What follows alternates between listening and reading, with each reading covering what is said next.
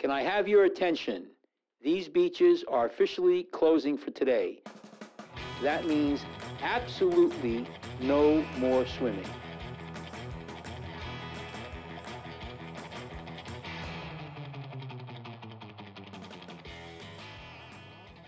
seconds. Hello, everyone. This is Dr. Michael Katchmar. Welcome to Lifeguards Off Duty with Dr. Michael Katchmar. Today's date is, I believe, it's April the 19th, the year of our Lord, 2023 AD. You know what AD is, Tyler? AD. No After idea. death? After death. No. After After Derek. After, After Derek. Derek. So anyway, uh, let's say hello to everybody. Uh, we have uh, Tyler. Hello, everybody. Hello, How's Tyler. everyone doing? Tyler, and we have. Let me see if we get the right camera here. We Hey, have everybody. And uh, here's our long shot. Here's our studio. Uh, thank you for tuning in. Uh, this is uh, Lifeguards Off Duty. We have a special guest today, uh, but uh, you want to just say hello to the guest first, or you want to go to your intro about your, your other thing, your dolphins? You Why want you to always take gotta put me on the spot like that? Oh, jeez. See, see what I was saying? anyway, well, I'll tell you what. I'll put myself we on the got- spot. we got a Wait, guest wait, to- wait, okay. You don't have the marquee. You don't have your marquee here. You always I know. forget. I mean, what know. kind of shit? No, it's because you finagled with it somehow, and it's I not didn't up tell. here I mean, okay. No, we just turn it off so we can do other stuff. Yeah, we already turned. So anyway, Well, it's- uh, it's we're on. Just so everybody know, uh, if anybody wants to get a hold of us, it's dr Katchmar at iCloud.com. That's Dr. Katchmar, iCloud.com. Uh, we do have a webpage, Jersey Shore Foot and Leg Center.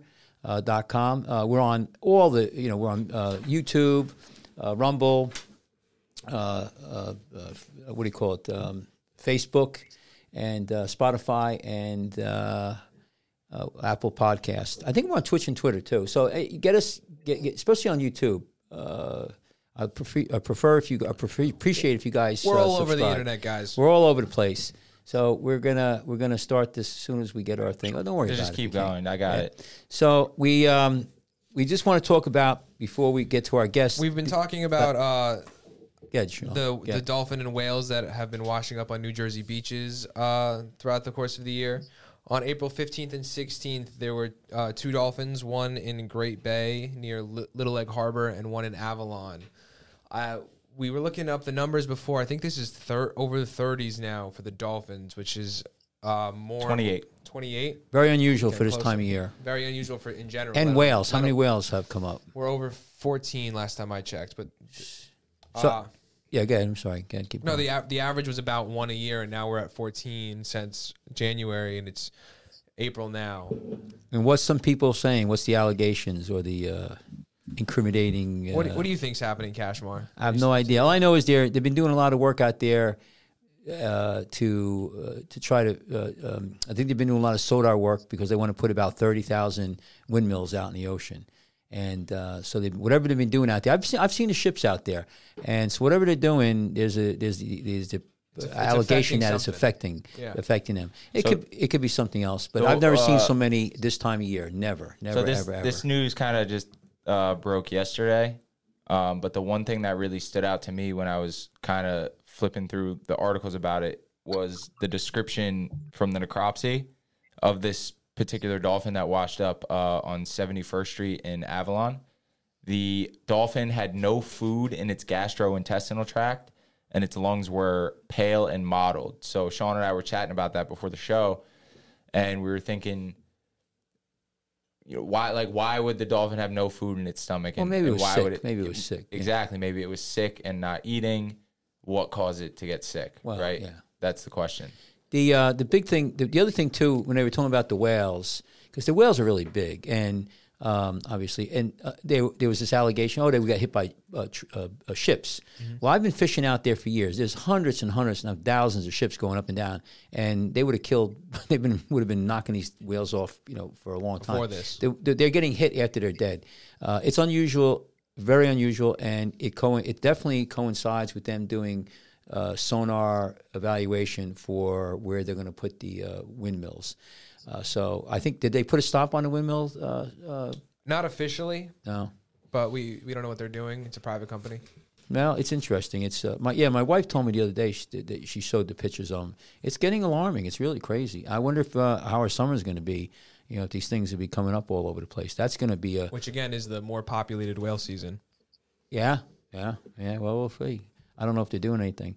Well, we'll keep an eye on it. Um, it's pretty interesting.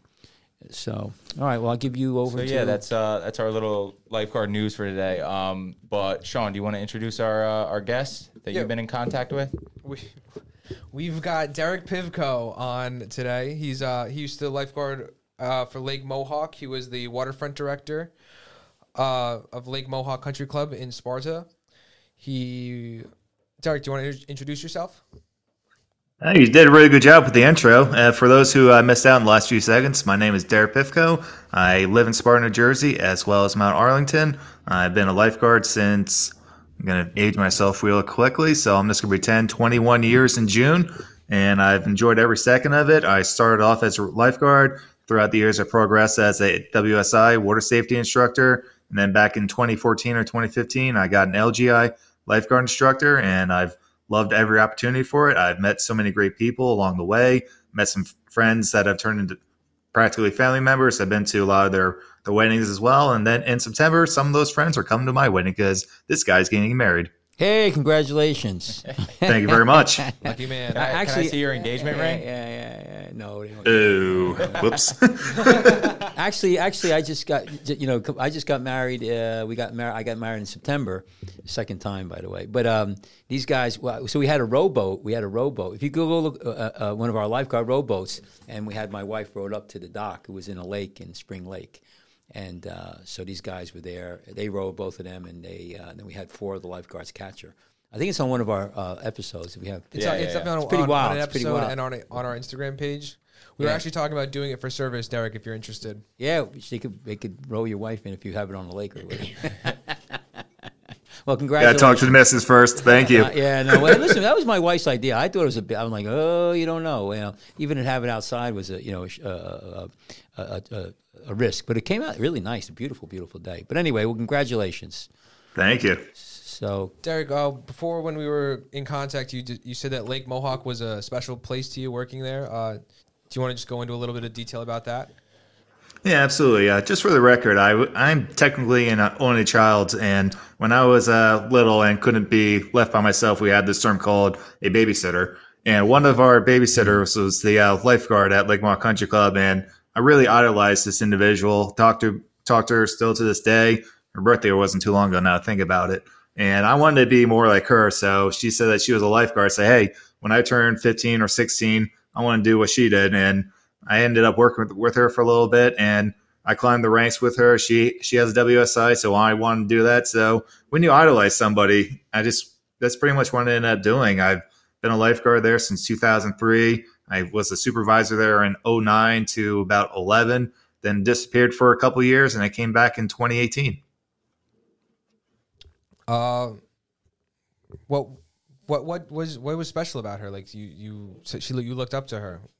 Did she? Yeah. Just go ahead. Uh, just it's one of those like the nicest people you ever meet, and she was kind of like in the uh, cool crowd. So whenever you like ran into her in town, you say, "Hey, Derek, how's it going?" And it was just just cool if someone because as I said before, I'm an only child, and it was just being able to talk to this person just as a mentor. She did very well in college. She went to a great college as well. So that you always want to have a good positive influence in your life. And if I had never met Chrissy, would I've been a lifeguard? Probably not. But at the same time, everyone comes into your life for a certain reason. And Chrissy was kind of like a, a guiding force to say, hey, when you get older, you want to follow her path. Uh, yeah, sw- uh, swimming wasn't something that you were into as a child, but I guess when you were being uh, babysat by her or interacted with her, that she like, that just grew on you. Yeah, absolutely. I w- I was on swim team for a grand total of one summer. I realized it wasn't wasn't my best. Uh, people were getting out of the water when I was pretty much halfway through the course. So it's like, all right, let's get this guy out of the water. Then everyone can celebrate. And then after, when I got older, I was swimming in Tucson, Arizona. I was on the uh, joined the Tucson Racquet Club just to get in shape. And then I realized I was kind of decent at it. And then, uh, in uh, what was that year? It was August of 2009. I was getting ready to go back to school for my final semester, and unfortunately, my financial aid in my major got discontinued at Arizona. So I was six classes shy of graduating, and that kind of like took a mental uh, beating on my mind. And I needed a little stress uh, debriefer. So uh, one of my uh, supervisors, who's going to be at my wedding as well, he talked to me about saying that his uh, wife is a breast cancer survivor, and he's going to be swimming uh, Lake Mohawk, which is 3.1 uh, miles long, and it's the largest man-made lake in the state of New Jersey. And he wanted to raise money for the Susan G. Komen Foundation. And something in my mind clicked, saying, "I don't think you're going to be able to swim 3.1 miles, but uh, can I join you and see how far I can do it?" And Rich finishes relatively quickly, and three days later, no. And then I finished up. I think I did in like two hours and ten minutes with with maybe one month of training. So when I commit to something, I'm all in. And for some some reason, I said, "Hey, I can do more of this." Right after that, there was a Lake Hopatcong swim race the following weekend, and I just became fall in love with competitive swimming. I was a basketball player at junior college. I missed the athletics and wanted to keep keep going. Uh, I just gotta ask: Are you are you watching the playoffs right now with, with the NBA? I cannot stand the NBA. I'm more of a uh, NCAA guy. So March Madness. yes, I- I'm- and I'm my college did not do well. What team? What college? I, I went to the University of Arizona, so the smart kids of Princeton beat us in the first round. But Yeah. very next day, uh, Purdue decided to lose to a team from New Jersey. So New Jersey teams do really well in the NCAA tournament. So next year, Rutgers, I'm looking at you. Yeah, we show up. Who uh who won the tournament? I don't pay attention to NCAA like that. Do you know, Derek? I did, and it totally just went out of my mind. Yeah, the the, the Angelo An- Nothing, Angel nothing I can't Google. Yeah, the Angel. Oh, Reese- uh, UConn won it. UConn won it. The Angel Yeah. Reese, uh, Caitlin Clark thing was way more uh, was a bigger story. I was paying attention to that more. Live. I Right. just want, I just want to uh, let everyone know the 3.1 miles you swam is is 92 laps in a, an Olympic pool and like a standard gym pool that that's 25 meters. It's it's 184 laps that you you did nonstop, and that's an that's an amazing accomplishment. Congratulations. That is, yeah. I, the, the most I've ever, uh, most I ever done was two miles. I did a um, Tin Man down in um, Maryland. Yeah, somewhere. you're a tin man. Yeah, it was a Tin Man. It wasn't a gold or yeah. And what it was, was, you know, I think it was two miles swim. It was supposed to be a mile swim, but we, we swam two. But I mean, that's You're gonna grease your joints. yeah, like the Tin Man. but it was it was brutal, man. That's that's that's and you did it in a pool. like I, I did it in a lake, actually. Oh, I thought it said in the pool over here. Oh, you, I- oh, No. you're, you're saying how what it equates to? Okay. Yeah. Yeah, I mean that's that's amazing. I, I did it in a, I don't know where I did it, but it, but that three mile man, that's a you know without stopping. That's like uh, those people who swim across the channel, or uh, there's some people go from uh, Florida to to uh, Cuba or whatever no, that is? Bimini, Bimini. is that the closest place? I don't know. It's miles and miles, you know. So uh, that's that's wild. We had one lifeguard in here. He did uh, what did he do? A paddleboard in Hawaii. How far did he go? Like thirty miles or something? he did something ridiculous. The race to Bimini, I think it was called. Yeah, I don't know where it was. It was something crazy. So, so how much did you guys? How much did you um, raise as far as money goes? I've done it actually four times. So the first time we did it, I, I think we did in 2009, probably like around three grand. And then I did it the following year. Uh, one of my someone actually found me on uh, Google. He's uh, I think he's now in his 70s now, maybe a little older than that. And then uh, he wanted to come up for the race, and one of my friends wanted to partake in it. So the following year, we did about three thousand, or no, we did four thousand dollars, and did it one other time. And then my last time I did it was in 2016. reason why I did in 2016 is my mom had breast cancer that year, and we wanted to do something about it. And I thought about it. It was next day happened to be one of the nicest day of the year. So I, I called Rich and, and I said, Hey, do you mind uh, getting a boat out there so I can be uh, escorted across the lake? Because you don't want somebody swimming by yourself in the middle of uh, Lake Mohawk. So we you have to have an escort out there, uh, a, basically a boat traffic coordinator. So just to make sure that w- when someone's swimming, that you're in a safe area. So I ended up swimming the entire lake. It was probably one of my fastest times I did it. And um, as I said before, my mom had breast cancer, so I decided to uh, swim the lake doing breaststroke in dedication for breast cancer Wow. awareness. And I think we did it. I, that one took me a while. I think I got lost actually. So I think it was like I think it was like two hours, like ten minutes later. So I ended up finishing the lake, and it was just just a rewarding thing. My mom is totally fine. I actually totally forgot that my mom had breast cancer a few years ago. It's just something we just don't talk about. She's 100% healthy, as healthy as someone at her age can be. I think I made, made her just sound old. So, mom, if you're listening, uh, just pretend I didn't say that. That's great. That's great. That's great. Well, Yeah, Yeah, man. My uh, my mom had ovarian cancer a couple years ago, and uh, she's totally fine now. And it's like the best feeling in the world, isn't it? Like getting through that. Yeah. Like, just like oh, she, I remember she called me up. She's like, she's like, I'm gonna be okay. Blah blah. I just like completely broke down. It was like the most emotional moment of my life. Here, it was the best news I've ever heard in my life. So, I'm really happy to hear that she's all right, man. And it's just like the community. When people found out about it, it wasn't empathy. They were saying, What can we do to help you? Do you guys want meals? Or Mm-hmm. just like a simple five minute phone call. Like all of a sudden, no one calls you for a while. Then all of a sudden, 10 minutes later, people are checking in on you. How are you doing? Do you need anything? Do you need someone to talk to? Do you want me to leave you alone? Uh, what can we do? It was just, and when you live in a small town like I do, just about everyone knows who you are. And when people found out that my mom had breast cancer, it was just like a, it was kind of like a mini homecoming. Everyone was reaching out to her. It's just when you go through like a terrible experience like that, and just shows like how great people can really be. Yeah, I I I just I remember like so many and people you you thought you wouldn't hear from or and wouldn't reach out and wouldn't offer their help and Right. it's when and it's and it's when people I think offer to do something that you didn't even know you needed is when if and is when it's the most special like Yeah.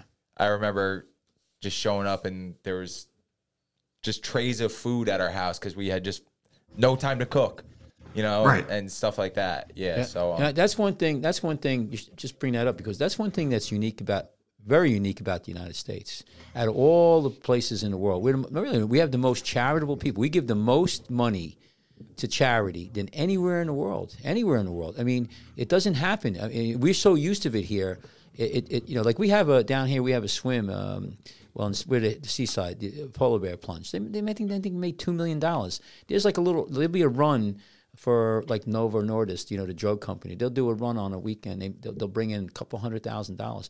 The Juvenile Diabetes Association. I've been to that that uh, thing. They'll have a. They usually used to rent out Giant Stadium up here, and it would be like a tent in the middle. And they would they would have the. Um, what do you call it? Uh, uh, we you know the silent uh, auction. But then at the end, they would start. People would say, "Okay, we're gonna we're gonna start the bidding. You know, you could you could uh, donate." And it starts like hundred thousand dollars, and somebody will raise the flag, and that's one guy hundred, another guy hundred. Then then it goes down to seventy five thousand. Like I'm sitting going, "Whoa!" I mean, so we're the most charitable country, and that's good. It makes you feel good, but that's part of our DNA. And I think that's more that's American, you know, apple pie and, and, and, and charity. So that's a good thing. And I'm glad for your mom. Uh, God bless her. And um, you know, my mom died uh, when she was 90 years old. So, you know, I was very close to my dad and my mom, and they had great lives. And uh, so I'm, uh, you know, it, it's, you know, you always can tell the character of somebody when, you know, what is their honor thy mother and their father, you know, that's, it's, it's good. So anyway, that's my little two cents into the whole thing. So Sean, you want to take it back, Sean? Yeah. Uh, Derek, a, a big part of your, your lifeguarding career was uh, a, a Labor Day 2021. Uh, there was a, a drowning that happened. And do you want to describe the events for us to start? Yeah, um, Labor Day 2021 is one of those days where you kind of remember everything that happened leading up prior to that and everything that happened afterwards for that. Um, that day uh, was a really nice day as well. And I remember I got to my job. I'm, my commute at the time was probably like six minutes away, so no, very quick and get there really quickly. I remember I had a plan, I had agenda that day. Uh, one of our floating docks at one of our beaches was floating on shore, so I was getting the chains out. I had them out there, so I was going to pull one of my lifeguards and we're say, "Hey, let's fix this before Beach Five goes postal again." And then I got to my I got to my uh, office, and the worst thing that happened at, prior to that it was like around eleven thirty, and one of my guards said, "Hey, I'm going to be about 15 minutes late. I just got in a car accident." And me being at the age where I could probably have a kid, and my first question is one, are you okay? Don't worry about coming in. We'll take care of it. And let me know how you're feeling later. And I figured that was going to be the worst part of my day. And about five minutes later, a uh, three police officers for Sparta Police come down, wailing down our, our street, uh, West Shore Trail, which is about a 25 mile per hour sp- uh, speed area. They were going about 50. They're going over speed humps, and it was just I had no idea what was going on. At the same time, I was praying, I hope everybody's okay.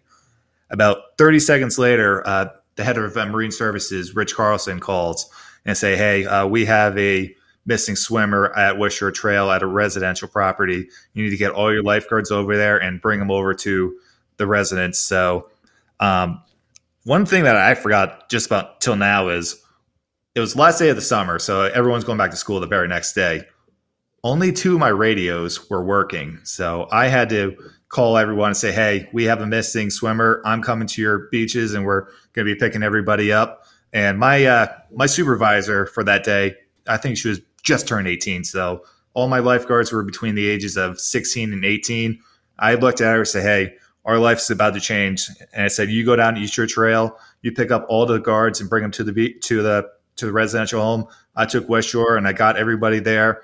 I think within a span of maybe like seven minutes, I was at, at the house. But before you con- continue, can you describe the layout of uh, Lake Mohawk and how the beaches are arranged with the, the guards? Are they is it are they scattered? Are they is there like one main swimming beach? What what does that look like on a on a regular day?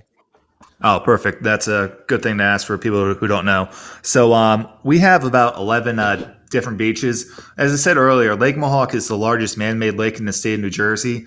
So, we have 11 different beaches. On the East Shore Trail area, we have beach one, two, three, four, five, and six. Then on West Shore, we have uh, Sleepy Lagoon, Happy Valley, Alpine Pool. Is there a more popular beach, or is there, or is there they're all populated? How does it go? Um, our busiest beaches are at Beach Six, Alpine, and Upper. They're three guarded beach, and most of the other beaches are two guarded beach. Towards the end of the summer, as you guys are well aware of with scheduling, people go back to school, so we had to close certain beaches. So we had the busier beaches open, and then the supervisors were there because it's a private area, so we had to check the wristbands, make sure everyone there is a member, and then go on to our beaches.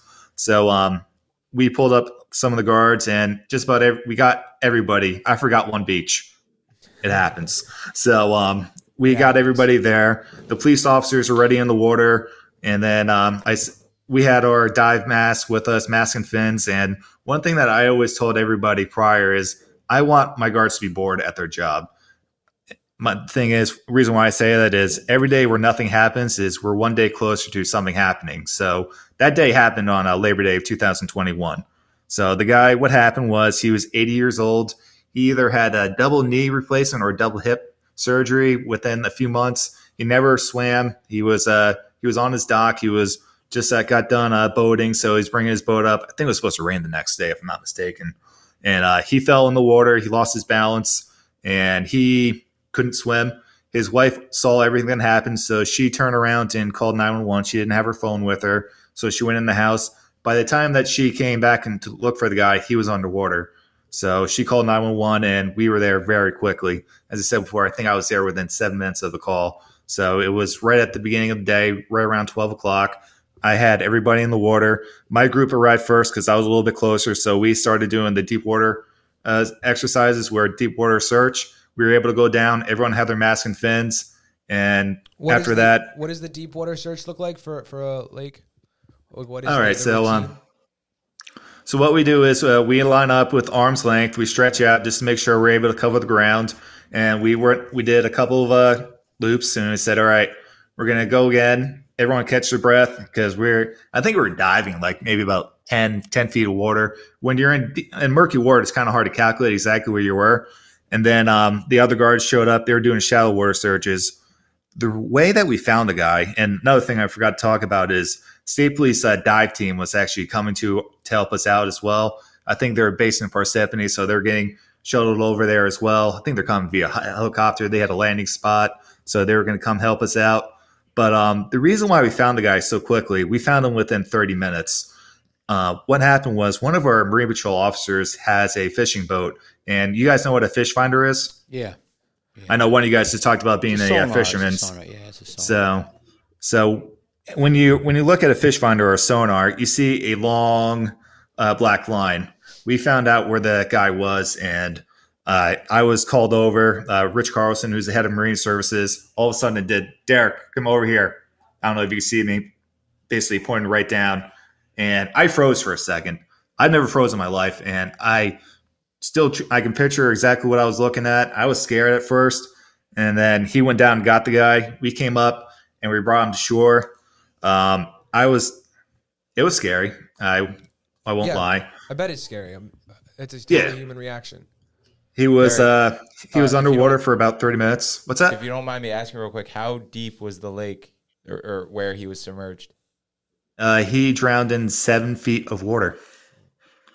So um, our guards helped us out because it was a very rocky area. Uh, one thing that I did because I was in mask and fins, I knew that one of my guards didn't have uh, his uh, fins with him, so it was easier to bring it over to them, bring him over to shore. We had the paramedics there, we had the police there as well, so we basically brought him to shore and pulled him out of the water. There, he was deceased.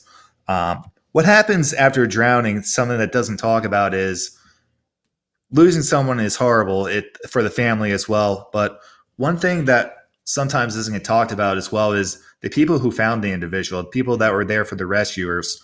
So, as again, as I said before, we're talking about 16, 17, 18 year olds.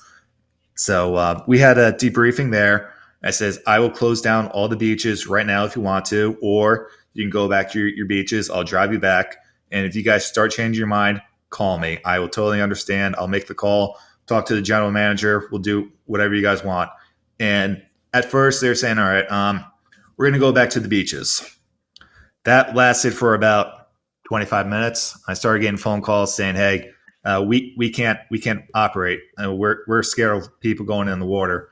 So uh, I called the general manager. He was at the he was there at the at the drowning as well, and it says, "Hey, we can't operate."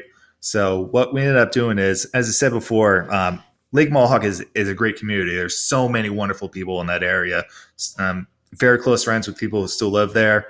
And one of our friends, actually one of the people on Marine Patrol, she's now getting her doctorate at Boston College, if I'm not mistaken. So she's uh, psychology. So she was there to go over for the trauma, just to talk to the kids. So what we ended up doing is, we, once all the guards got to our office, they were obligated to call the parents, let them know what happened, and that where they are as well, in case they want to get picked up later. So we had a debriefing session, and uh, another thing I've said Rich Carlson a couple times as well is he is a retired uh, police officer for Leonia. I think he retired as a lieutenant, so he's gone through a lot of these calls. He's gone through a lot of the trainings. So he he led the training for us, and then uh, the person who was on Marine Patrol, she talked to us as well, just to say this is what you're going to be feeling if you're not feeling it right now. Parents were picking up the kids towards the end, and we gave them a piece of paper for our human resources where we're going to pay for the counseling However, when you talk to uh, when you're talking to 15, 16, 17, 18 year old kids, you give them a piece of paper. Well, they do, they lose it. Yep. So um, two days later, we uh, we're starting to get more phone calls saying, "Hey, you guys gave us something, but uh, we lost the our our son or daughter lost a piece of paper. What can you do for us?" So I figured if not just one person, so we had we got all the parents who were whose kids were there that day. We had a uh, parent meeting. We had our general manager. We had our controller who was in charge of HR, myself, and Rich Carlson, head of Marine Services, just to explain everything that went on that day. But Derek, before we and, talk about before we talk about the the parent parent meeting, were, were you uh, transporting the kids to and from the beaches after the incident, and what were what were they like? Like, were they con- confused? Did you see that they were scared? How, like, how did you feel, and what, what did you see about that situation? I haven't really thought about that, but um, when because I I have a, a Ford Escape, so I think I had five people in my car, and it was more kind of it was a very quiet ride, and then people were slowly starting to uh, start talking about it, and I think they're they most of those people probably never witness a, a fatality like that ever, and hopefully it'll be the last as well. But um, then I said, hey, if you guys change, let me know what's going on. And then one of the one of the guards called and said, hey, um, I can't do this. He was he was in the uh, the bathroom at the, the porta john and he's talking to his mom say hey i can't i can't function. I so i to, wanted I to talk to, to him. in that moment he felt very scared but that's a very brave thing to to be able to tell you that he was afraid that he was sad and scared. Oh absolutely. So um he he started the the chain reaction as well and then I, pretty much people find out very quickly when you're in a small town what, what happened. So i was getting messages and uh, me as my personally, when something like that happens, I want to be left alone. But in my position as a supervisor, I can't be. So I was responding to the people that I could. Then I made a decision to close the beaches. Just about all the beaches were pretty good about it. Uh, one beach was not very happy about it. They're saying, "How dare you close the beaches? We have a a party going on at one of the beaches." I'm going to try my best not to let the name of the uh, lake say, just in case they're listening. But um, I talked to the general manager and said, "Hey, this beach did not react very well. They had a party going on that day and saying, "Oh, I heard you had a drowning, and you're closing all the beaches now. There's a party here. You want another one?" I wish I was lying when I said that, but I just remember I remember figure out who the phone number was, blocked the number, went on uh, social media, blocked their number. I didn't want to talk to those people ever again. Mm-hmm. And then just I told the general manager, "Hey, expect a phone call from these people as well." But I decided to uh, be a better man that day, and I actually went to that that beach afterwards, and I sat at in the lifeguard stand. One of my guards had to be home that day. She heard about it, and she said, "Hey, do you want? Do you need help with anything?" So I said, "Hey, do you mind going to?" Ooh, I almost said the name of the of the, be- of the beach just now. I said, "Hey, go over there. I'm going to be there for a little bit as well." And I told that person, "Whatever you do, your other responsibility besides washing water, make sure I do not get off the stand." I was livid that. Oh no! Oh, I think we just lost him. Derek, if, you, if you're still connected, we we definitely just lost connection with you. That is absolutely tragic. Uh, I had a good question lined up too. I'll just have him call. Yeah, whenever you're ready, can we can we call him? So you know what's um, while you're doing. I don't think I can send him a quick oh. email. So what's interesting about what he's saying uh, is is you know when people ha- see tragedy, you know I, I we've had drownings in LBI. You know we had in Seaside uh, you know, we have beach uh, after hours. You know, like I think we had I don't know how many we oh, had. There we, there we go. What are you saying, Cash? Oh, I mean, you know, I, I was going to make a comment. Let's get him back on. Let him finish.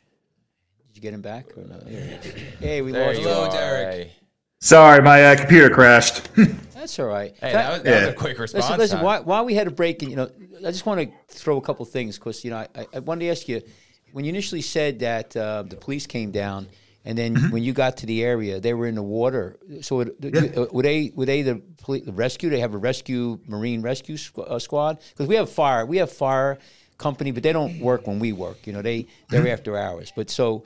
Well, do you guys piggyback with the police just to get an, an understanding of the environment there? Like, what were, what's their role? Do they, were the, police put just, their, did they just happen to be the closest people around at the time? They take their skivvies off. I mean, what do they do? Like, do they have you know. Yeah. So uh, what happened was uh, we had three police cars there, and two of them were actually in the water, and one of them was the uh, sergeant. So when you do like incident command, the the person with the highest rank they they took they, they take over the scene. So we had the one uh, we had the sergeant oversee, and they said, "All right, you two officers, they were in the water. One of them jumped on with with everything with them. They had their belt on, so they had to take the belt off and put that on the dock as well." They then we got their guns there. off. They took their guns off and Yep. It's, it's interesting because in our area, the cops are not allowed because they, they've done that and cops almost drowned. And also, they put their guns on the beach and somebody, you know, could steal them. But I was just wondering, so the cops are, are allowed to do that there, which is, you know, it's, it's whatever the law, I mean, whatever they decide. I was just wondering that, you know, if they're trained or not, you know, and uh, that, you know, they could go in. So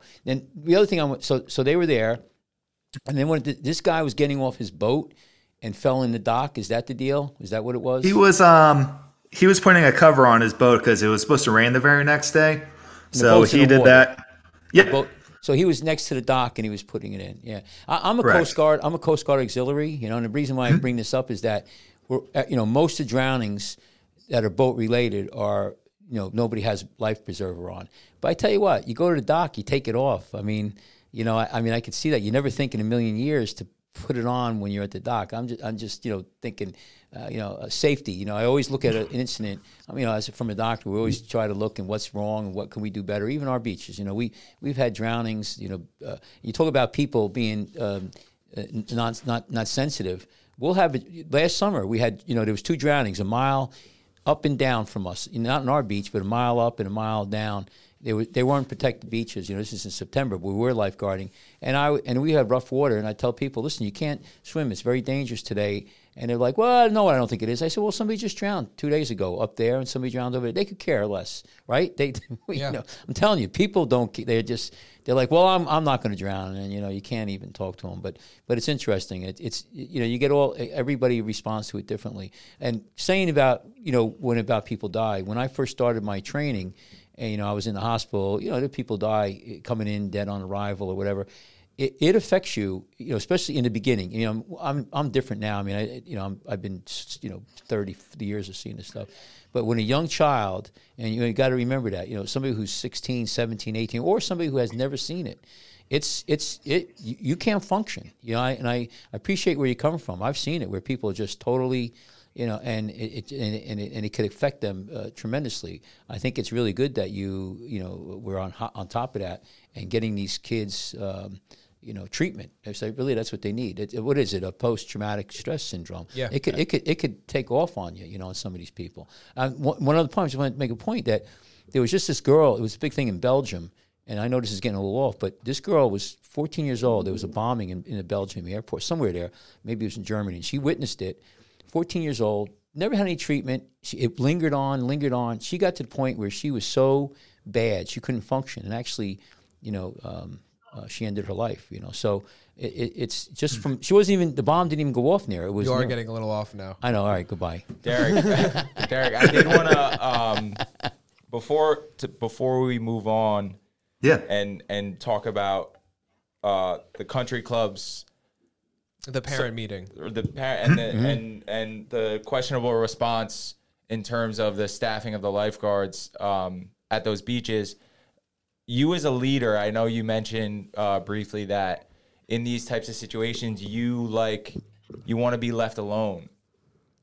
How difficult was it for you to put that aside and almost put on a brave face to be there for these young kids? And also how much how vulnerable were you with them? How much did you let them into the fact that it was also affecting you Yeah, um, as I said before, I'm at the age where I can be a parent, and I treat some of the my staff as if they are my kids. Some of them I've known since they were babies, and the fact that some of them are going to college this year is making me turn gray. I'm losing my hair just thinking about it.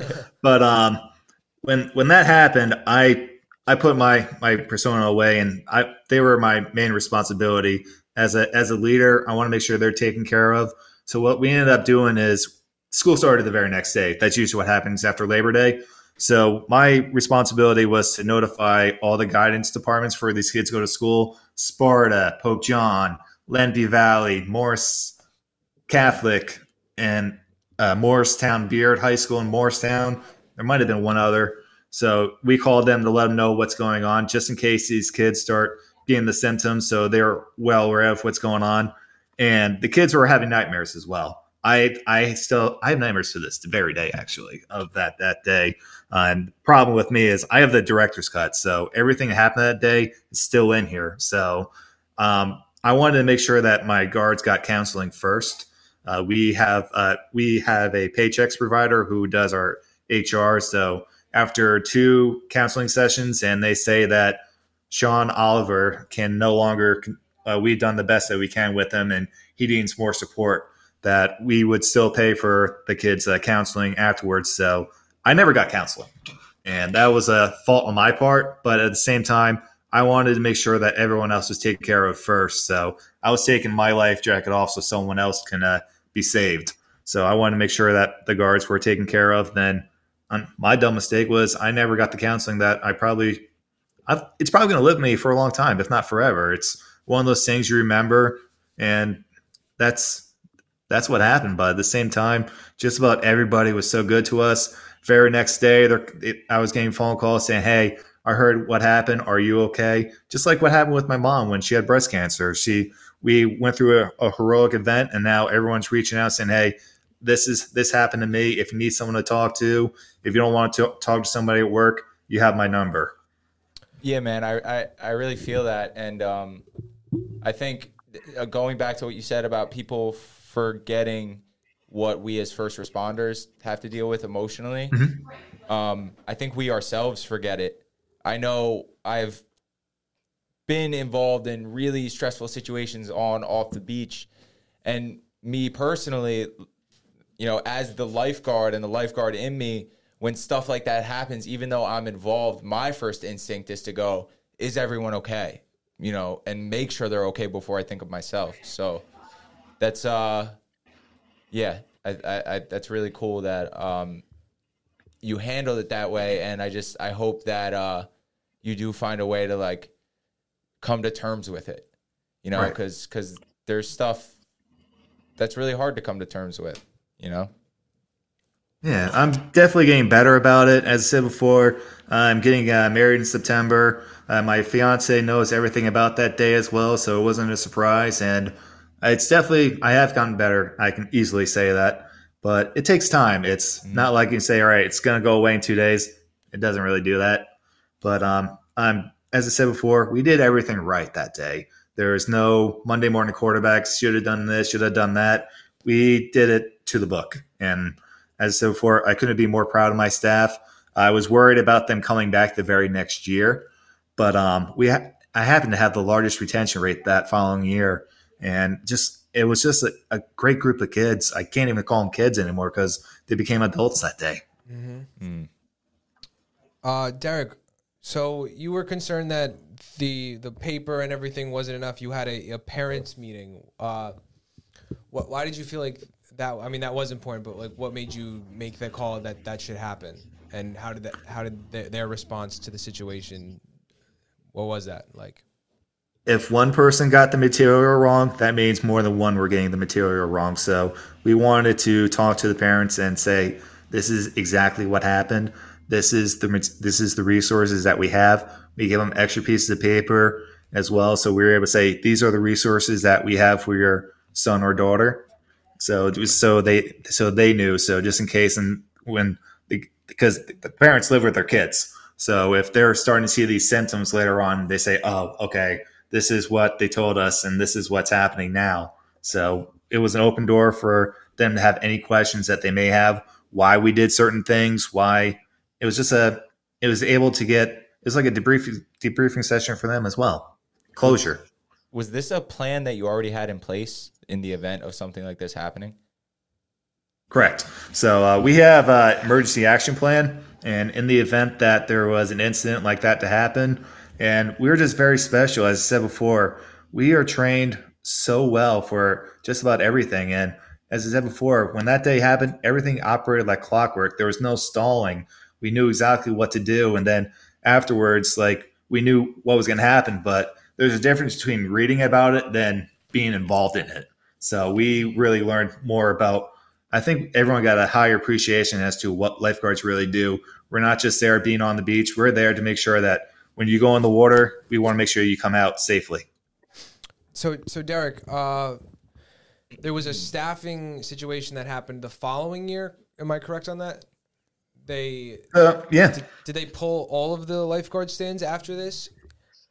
So um, at, around that time is uh, our our facility is in, in financial debt. We're still in debt, but um, they wanted to uh, trim the budget a little bit. So they were trying to figure out ways how to eliminate staffing. Uh, some of the beaches were not staffed two days a week. And then, so say for example, one of our usually our beaches are open every day from whenever Sparta High School graduates to Labor Day, seven days a week from 12 o'clock in the afternoon to six at night. So they were trying to figure out ways how to trim. I sat in on a meeting. Unfortunately, I was pulled in not really knowing what the meeting was going to be about. And I said, all right, these beaches have not a lot of not a lot of attendance. But um, what happened was, as you guys are well aware of, when do most of the rescues happen? Do they happen at the beginning of the season or after the season? The answer At is, the.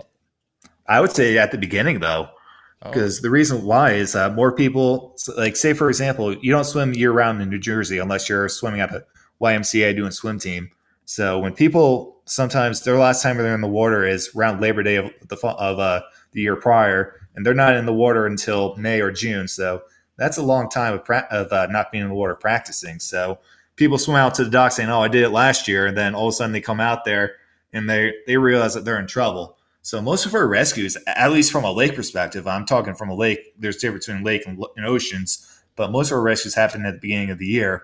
So on what was that day? It was the Fourth of July weekend. We had ten rescues on that weekend. That's huge. So I, I called the general manager. I talked to some of the uh, board members and I said, "Hey, just letting you know, we had ten rescues this weekend." And then I got a phone call. I was actually off. Tuesdays are the best day of the week for me. I don't work on Tuesdays. So um, I got a phone call saying, hey, um, we're going up to full staff. We're going to take it as a loss. So uh, please go back to full swing. So we resumed full time. And then towards the end of the year, I was, uh, as I said before, I was getting ready to uh, propose to uh, my fiance. It was I got engaged on. Ooh, that's bad. I got engaged in November. I think it was in. November. Yeah, And then all of a sudden, the next day, I go into a meeting and it says, "Hey, I just want to let you know this isn't your fault, but um, uh, we're in a lot of financial uh, difficulties right now, and uh, due to that, is we have to uh, let you go. It, this isn't a performance review, but it is just because, and we would like to have you back. But as I said before, I got engaged the the day prior, so I couldn't sit around and waiting. So I just said, what I'll do is, I'm I'm gone. I'm not coming back." So I wanted to be professional about it, and I wrote a how to do my job manual because everything is in my head of what to do. So if something were to happen to me, they wouldn't know how to do my job. So I put together a, a manual of how to do everything so that my successor knows what they're doing. And then my last day, I think, was uh, December of this past year, so 2022. And then it's just been very difficult, actually. Um, are still in a little trouble with the with the country club financially. I'm gonna st- try to stay as positive as I can about it. I'm not gonna do like one of those work shoots on employment because I still have a lot of respect for some of the people that are working there as well. And um, our general manager is leaving. Um, he's gonna probably be gone relatively soon. As soon as they hire a new general manager, he resigned after people were putting the blame on him. Um, I don't think it was all of his fault. It was just a no, just a off balance that was never corrected. Um, Derek, if, if you're okay with saying or talking about this, would you say it's just something along the lines of just trying to avoid the liability and just having the signage saying uh, lifeguards, no lifeguards on duty, swim at your own risk is a is a cheaper alternative than having a staff or what? I don't like that. yeah, me either. But do you think is that why they made the decision? um, they were initially going to uh, eliminate guards the entire year, but uh, they had a vote this past Monday where they're bringing the uh, budget that I put together and said, "All right, this is what we, this is what I need to successfully operate at the lake." I, I think my budget, I think my my my numbers was, I looked at it last night because I wanted to pretend to know what I was talking about today. it was uh, my budget was uh, two hundred eleven thousand and some odd dollars, and that's for the certifications through the Red Cross. That is getting all of our water samples. That is any first aid equipment that we need. The AED batteries. Last year, I had to replace two of those. Those things are expensive. They're like five hundred dollars a pop for a battery. Mm. So, um, so it would be impossible to go over that budget. But I put together that is the so like say for example, you know, like a styrofoam cup. Yeah, uh, we're gonna do like we're gonna do like an accounting 101 intro course. So when you do a uh, styrofoam cup, you poke a little hole in the water in the in the bottom. Water is going to come out of it. So when you get when you get money in there, it's slowly going to pour out. So that's how I was doing the budget, and I didn't want to poke all holes. And by the moment we get money, it's going to disappear. So I put together a safely budget. So this is how it's going to work. They're not going to go over my budget. It would be almost impossible to do it, but it is the worst case scenario for them. So they're going to have a successor, and I'm trying to stay out of it as best as I can. I don't want to know, but at the same time, people ask me, "Hey, what's going on?" Hey, what's going on is I'm I'm working for a different organization, and I wish them the very best. Can I, can I make a comment here because you know there's a couple things here. Uh, uh, I read maybe about six months ago a bunch of um, uh, beaches in New York State, and what they did is they got rid of all the lifeguards and they um, had a uh, off-site, you know, fire department rescue team ready to go. Mm-hmm. And they would put all the signs up, swim at your own risk, and they would be instead of you know, uh, they would be retroactive instead of proactive. Mm-hmm. And that's been that's around. People are pushing that, you know, and I'm very sure these towns are you know hearing it. Uh, I think you know personally they have more liability that way because, or not to say li- maybe not more liability, but you, you're gonna time you get there, they're dead. I mean, you know, unfortunately, that's a situation. So I think that's a terrible way to go. These people, uh, you know, what what'll happen is, is, is in a lot of these towns they're going to get lawsuits. They think they're going to be protected, but you know, uh, then, then you, will you'll bring in people like me, and I'll say, you know, it, it, it, with a with a lifeguard on duty, it's one in a million that somebody drowns. Without a lifeguard, it's one in a hundred thousand. You know, so right. that's that's one thing I wanted to put out, and, and, and it's sad because we, we see that now, Derek, in our area. Um, we New Jersey uh, has I don't know if you notice you know, uh, you got to pay overtime for lifeguards uh, over 40 hours. Well, a lot of these towns don't want to pay to 40 don't want to pay that, and so you used to have lifeguards who were working 60 hours a week and they were getting straight pay. Now they're not Right. going to be able to get the straight pay, or you know, they have to be time and a half, and they're not going to get it. So now you're going to have to get more lifeguards. It would be difficult. So there's going to be a lot of beaches that are being stretched. So that's that's an interesting. I just want to go back for one thing because you know you mentioned it, I'm, and I'm, I'm you know this is a medical thing, and this is for people who are listening and. Uh, and, and this has a lot to do with uh, the lake. So, what is the temperature of the lake in, in, in like in the beginning of the season and the end of the season? What's your Labor Day is when the, the drowning occurs. yeah? So, what was the temperature of the lake at that point? Yeah, Um, it's actually interesting that you uh, brought that up because uh, I don't know if you follow the uh, United States uh, Coast Guard on uh, Facebook, but um, yesterday they came out. He, Coast Guard, he yeah. probably does. I- yeah, Perfect. I, I, I'm a Coast Guard auxiliary, so uh, yeah. I, Okay. I, I, I'll not only uh, you know, read it. I uh, again. So what were you Yeah. gonna say? So um, they posted a uh, video uh, yesterday because a few days ago we were we were in like 80 degree weather, and it's uh, be- mid, mid uh, I almost said mid March, uh, mid April. So um, they went in the water. They showed someone wearing a life preserver, and then he had someone in a uh, full swim outfit, and they're Right. they're in the water for about five minutes. And the water there at that time is uh, 45 degrees. And afterwards, they're the the guy they get out of the water and they do certain tests. So uh, the first test was to get get your phone and do like a math equation. Like for example, I think they did go to your phone and type in seven times thirty three, get the answer. The person who had the a swim outfit on was able to get it very quickly, just like how you and I would right now. Then the other person tried to get in their phone and they're Yeah, trying to get their hand, they're shaking, Yeah, yeah. they can't get everything right, and they took them. It took 'em about Yeah. thirty seconds to do such a simple equation. And then the very next step that they did was they did like they did a, a knot game where they had to untie the knot. The one guy did it really quickly. The other guy probably did it in about two minutes. So it at that time of year, at this time of year, it's really cold water. This But what and- was in the, what was in in Labor Day? Was it get to 70, 80? Yeah, it was it was it was warm water that No, day. re- it was re- really the- nice. The, the reason why I'm bringing it up is is, is there's another reason. First of all, you what you're talking about um, where they did tests and everything. Actually, there's a lot of those things. They actually ha- put people in 30 to 32 degree water, 40 degree water. In about 50 degree water, you have about maybe you know 15 minutes before you start to not only you know get real weak, but get mentally uh, disorientated. When you talk about the seasons and everything, you know, early when you ask the question, you know, uh, when do we have more rest, you know, drownings? You got to understand, we start Memorial Weekend. We actually start, you know, in, in, the middle of May, and then our water could be right now is probably you know in the 40s, maybe 50s. So you don't get a lot of people going in the water. It's cold, man. It's cold. You know, when it's when it's 52, you know, it- it's a lot of people don't go in. Um, by the end of the year in September, our water is 70 degrees, and a lot of people go on. And the problem is, but we do have drownings in the beginning and the end because there's no lifeguards, and we get the crowds come down. Very few people drown where there's lifeguards on duty. So our drownings are either the beaches leave. Not every beach has lifeguards at the same time.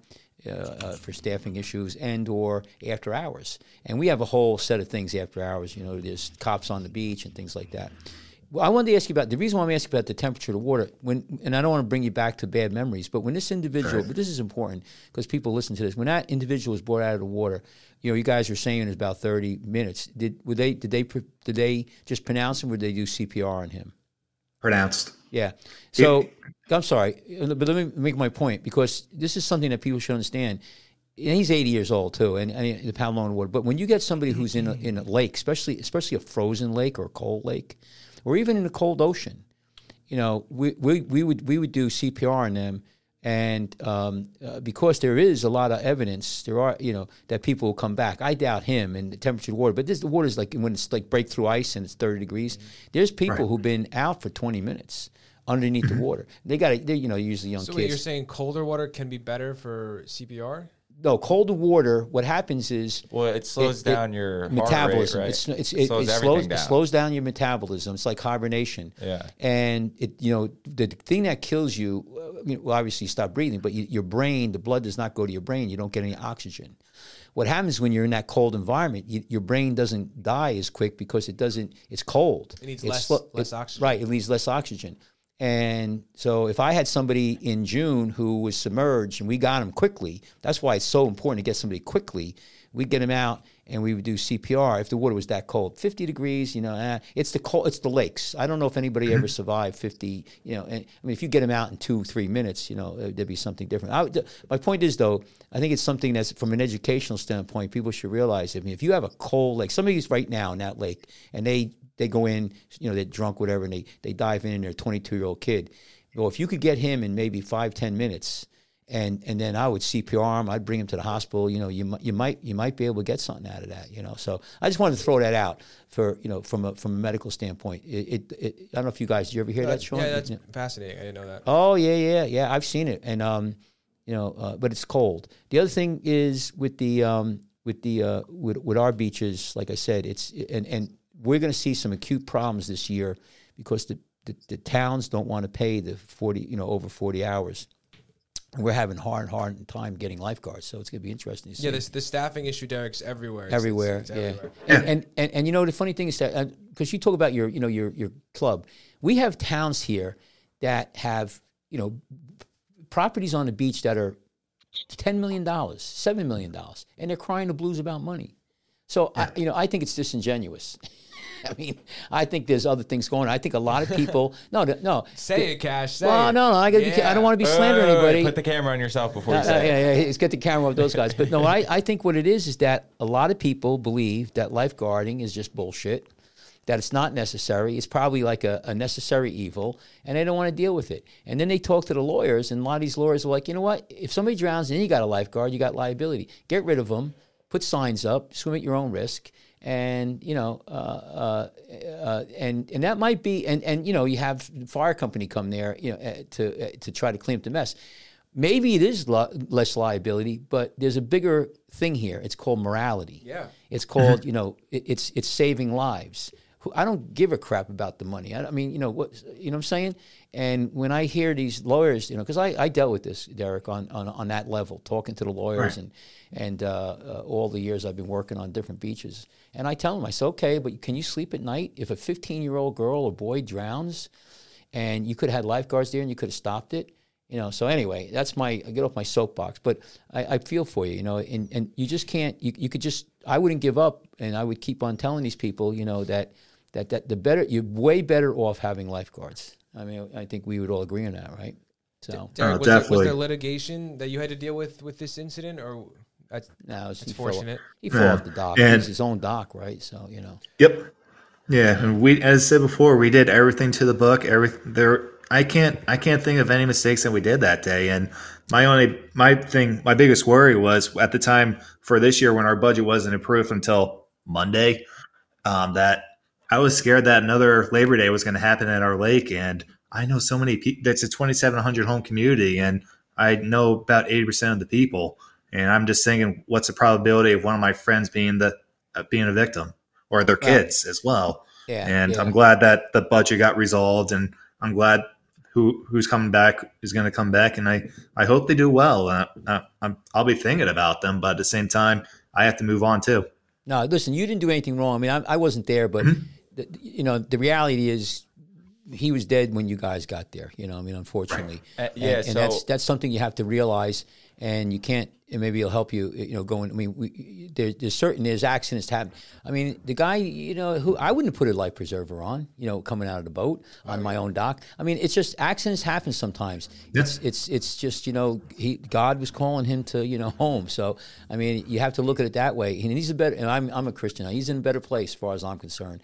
And uh, but you guys did you know did a good response, but you can't let it let can't let it you know eat you you know and stay inside. As far as the other people's reaction, you know, the people people do what they want to do. I, I nothing surprises me anymore. You uh, you say that you did, you guys did everything by the book, which is what people should expect out of uh, any competent lifeguard organization. Um, Would you mind touching on some of your training standards? What are what does like a day of training look like on the lake?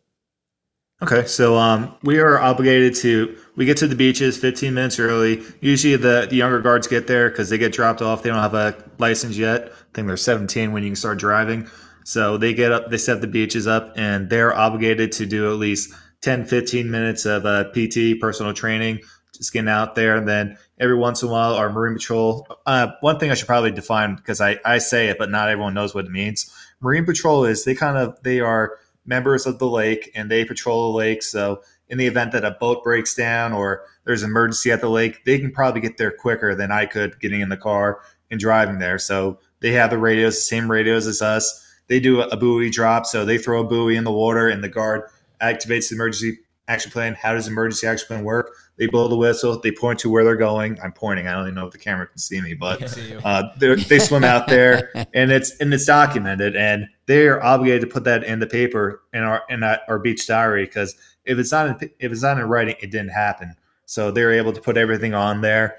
And one one thing, one great thing actually that we learned from that day was we have changed a little. We have changed our application phase as well. So what we did was we now have we have emergency contacts. So in the event that Ryan Sheridan or Bob Smith has a needs uh, help and we need to get hold of their parents, we now have emergency contact on our application. So we can get a hold of them saying, "Hey, your son's at Beach Five and he got stung by a bee and he's allergic, and we are trying to get your son medical attention." Just so they know. So that's how we were able to get in contact with everybody going forward, and it's all on a, a Google Docs as well. So all my supervisors know who to contact just in case I'm not there. So we did learn from from tragedy. Yeah, can I, can I make another point? Because uh, on this thing here, I wanted to throw this out too, because you talked about the fish finder, you know, and yeah. Uh, so I, I, you know, I've I've used sonar uh, on my boats, you know, so I'm, I'm, very very aware of it, and it's a great tool. But when you know when the Coast Guard now, when we have drownings around here, uh, usually, you know, I mean, after uh, you know so many hours, we know it's a recovery. It goes from a rescue to a recovery, and they'll bring in the boat now to bring, and they got this thing. What's it's not only the sonar goes straight down. Now they have front directed sonar front scanning sonar. It goes out about 25 yards, believe it or not. And so they could come close to the shore. They don't have to go into the waves, and they can actually see. And that's how they got that last body um, in Seaside Park. I forget if you guys remember. They, yeah, last year.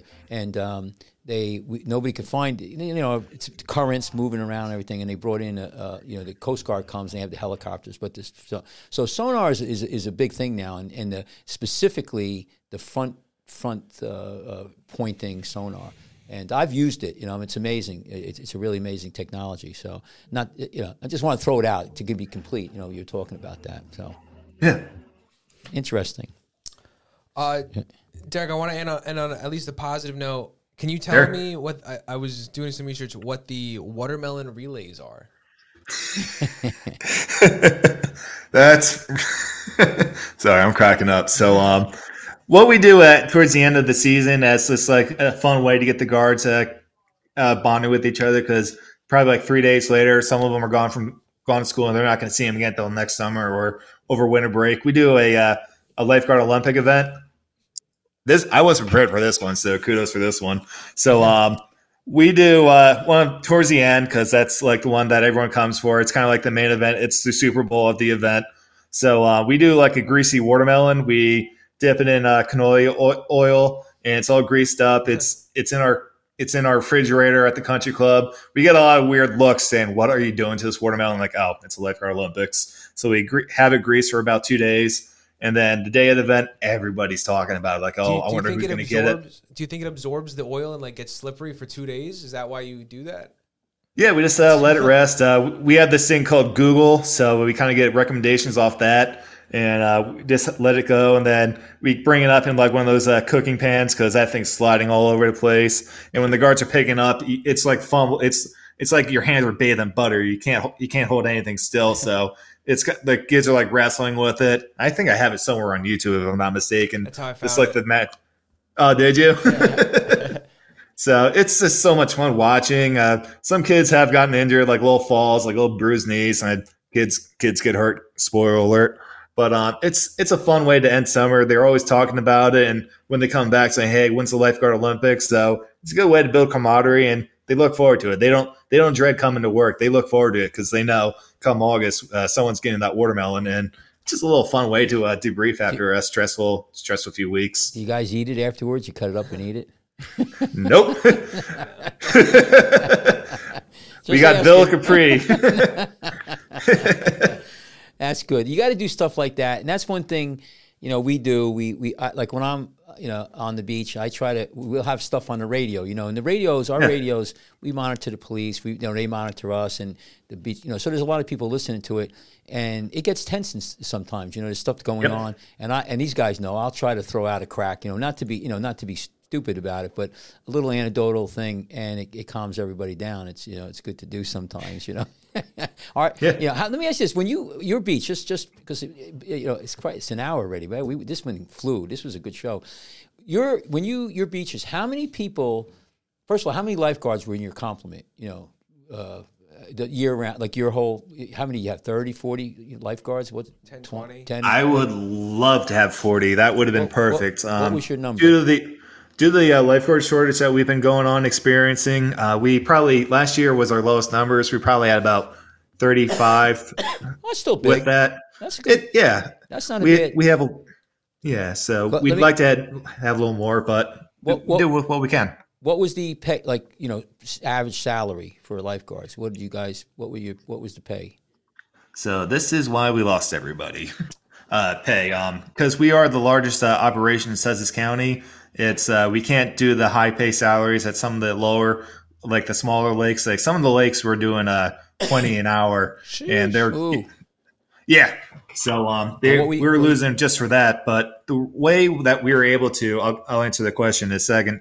The way that we were able to uh, keep people is that we were able to provide hours. Everyone w- could work thirty to thirty-six hours a week.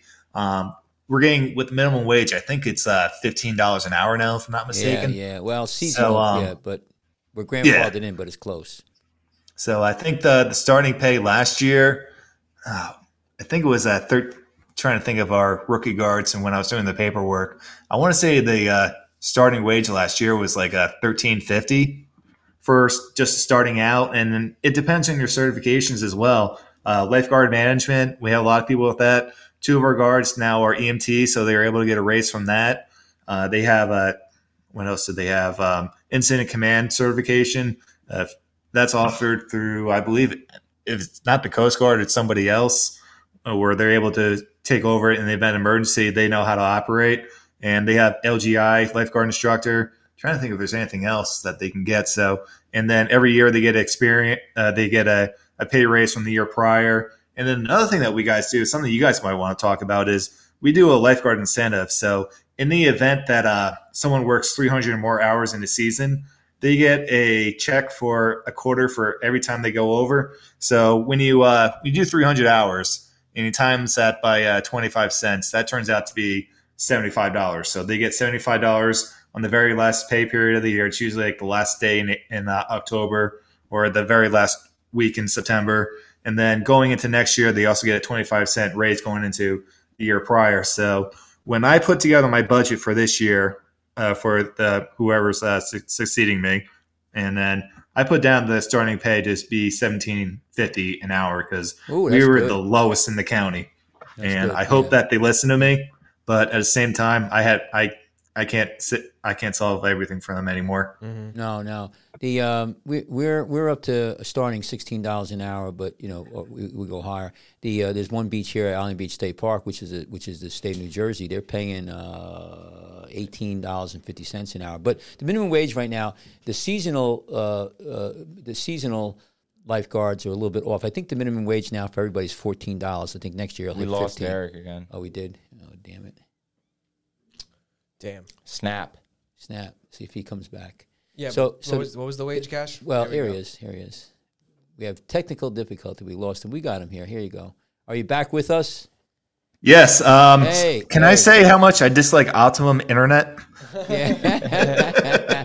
so the what I was- point I was saying is that um, in New Jersey, uh, the lifeguards are offset a little bit, or seasonal, I should say. We don't, so you don't have to pay fourteen. I think maybe right now you got to pay 15, uh, thirteen. But you make a good point. You got to, you know, you got to compete against McDonald's, Burger King, and wherever else, you know, and uh, it's a problem. The um, uh, but so you have that crowd. So how many? So I'm just trying to get a feel. Uh, so you you got I don't know how many beaches. You sound like you have a lot. But what kind of crowds you get? I mean, do you get like thousands of people on some of your beaches, or just like No. how? No, it's a, so it's a minimum. It's kind of like low key, you know, like uh, like what?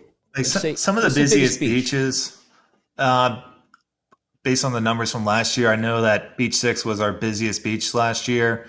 Sometimes it's upper, sometimes it's uh, Beach Four, but Beach Six has usually been pretty stagnant and be number one. So I would say regularly, like on weekends, because everyone's home for the weekends. Most people are they're off on weekends. Uh, I'm not, but for for them, sometimes like on our daily counts, you're looking at like 155 at one point, like 155, 100 to 70 on a weekend per Okay. hour. Okay. Okay. Yeah. And do you have a lot? You, you you guys have a lot of medical issues, or no? Not too much. Like, or is it mostly? It's most thankfully, um, a lot of it is uh, we, as I said before, we're up in the woods, so we have a lot of uh, bees in our area. So a lot of people are getting stung by bees. One of my guards actually did the Heimlich maneuver last year on somebody as well, and then um, he was actually kind of mad because his mom forgot to bring him lunch. So the lady's like, "Hey, I'll buy you whatever you want. You just did me. You just did the Heimlich maneuver on me." What so it's like, um, I'm not having what you just coughed up, but and, and, and with the water, is there is there? I mean, is there any? You don't get jellyfish there, like you know, I mean, is no, any- it, it's all like So there's nothing there that could bite anybody, or you know, I mean, nothing. No Fish. dangers there. Fish. Well, no, Yeah. no, no sharks or. I hope not. I know years ago because you might have uh, heard about the uh, Lake Hopatcong, which is probably about like all four minutes from where I live now. Uh, they had the scare like there was an anaconda in the lake. It was just a big myth. So uh, if you if when you get bored later on at ten o'clock at night, type in Lake Hopatcong anaconda, and you're just gonna totally face bomb when you say, "Wow, people really believe that." I mean, if it's on the internet, it has to be true. People don't surprise us anymore. No, do you? di- So the other thing too is, do you guys have? Um, do you have like paddle boards, like the big red ones for the lake? You know, and, and So what we use is uh, we use the uh, the ocean uh, kayaks. oh, okay, okay, Yeah. good. Okay, uh, and, and so no boards. You use the ocean kayaks. You like that? Why? Why? Why one? What, like, why do you go with that? I'm just. I'm not criticizing. I'm just asking. I'm learning. I want to know. Like, is it better? You think, or easier to use, or just just Yeah. cheaper? Or like, what was your? What was the reason why you got those as opposed to the red boards? Uh, we use the uh, the ocean kayaks for a few things. Uh, for example, if there's a, someone out on the lake, uh, say they we have a lot. it's a boating lake, so a lot of people are going tubing or skiing. If there is someone that flips over on the canoe on their uh, not canoe, if uh, they flip over off their tube, they can get out there and check in, make sure they're okay. If they're like as I said before in Marine Hole, when they do the buoy drops, they have the option of using the kayak to get out there quicker. You can get out there on a kayak a lot quicker than you can swimming. So a uh, we've tested board. that too as well. So we we have the whiteboards out there too. So it's really depends on what beach they have. Are they at every beach? No, but they're at the busier beaches, so they're able to get out there quicker. And and do you guys have like the red cans and and then uh, like our beach we have two guys two two, people on a lifeguard stand say one has a, a loose can you know the red can and mm-hmm. then the person next to him has a, a red can that's attached to a rope so they'll both go out and because we got currents and all of that you know and, and Right. waves breaking down and everything and so we'll the loose can will go out they'll get the victim or two, and then another can goes out. And obviously, we'll put more of lifeguards if there's more people in the water. But um, and then we pull them in. Do you guys do that rope, or you just just send one lifeguards out uh, uh, with a red can? Like maybe do, they use fins? Like what's what? How do you? What's your mechanics of making a rescue if you need to get something? Yeah. So um, we are waterfront lifeguards. So uh, we have the uh, rescue tubes. It's the long long rescue tube. Right, Go online. Right, right. And then um, they also, since we're waterfront, we're obligated to give them mask and fins. They get like a dive bag at the beginning of the season. And when we do the uh, lifeguard orientation, we give them their dive bag, we give them their shirt as well, and say, all right, now that you have this at the end, your very last day, whether it's uh, Labor Day or if they go back to college, August 15th, they're obligated to turn in the dive bag with their mask and fins with them as well. So they take care of their equipment. They take, they bring it back at their very last day of the season. Uh, they get a whistle with them as well. I can't remember what else was in there.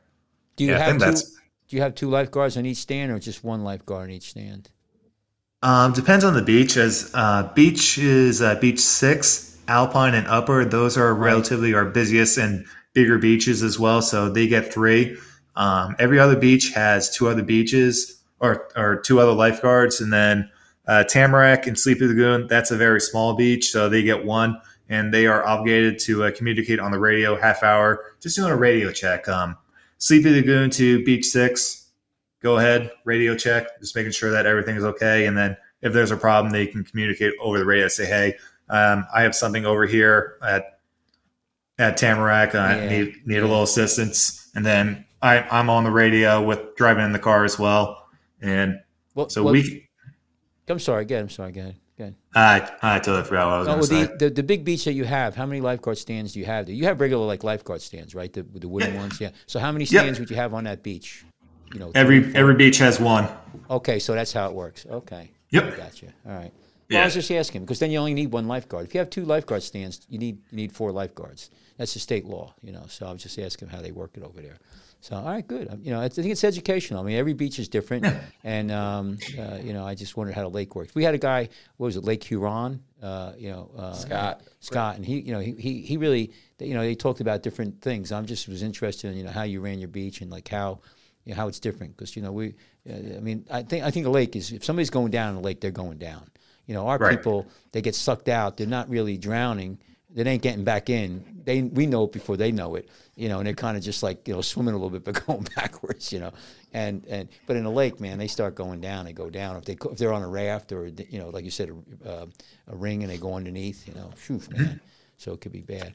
So what else? Anything? Uh, you know, I tell you, it flew by. It's an hour and fifteen minutes. I mean, this was a great, great show.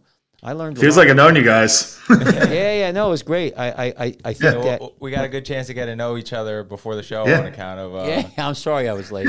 Anyway, Traffic. Uh, uh, what, what, so on account of the traffic. uh, yeah. yeah, traffic. Nah, it just was patience. You know, I just I get I get hammered with my patience. So unfortunately, that's just the way it is. What else uh, we got to say, guys? We wanna we wanna pack it in. We're doing pretty well. What do you think? I think that's it. Well, listen, about I, it. I, I, I really appreciate you coming on. Uh, uh, it was a pleasure speaking to you. Uh, it was really good, and uh, it was very uh, it was very exciting. You know, listen to everything. I, I hope that everything you know comes around for you. You good luck. You know, with your with- and your mom and your, your wife. Congratulations on, listen, on right? your engagement. Yeah, yeah. Congratulations. Yeah, and and Derek, you're welcome back anytime. Um, The door's open. Hopefully next time we can talk about some of the fun stuff that goes on in the lake. yeah, Oh, there's a lot of fun stuff. Some- Yeah, yeah, some we, of the yeah, yeah, yeah. That's what we want to talk about next time. Yeah. Yeah, get get get real.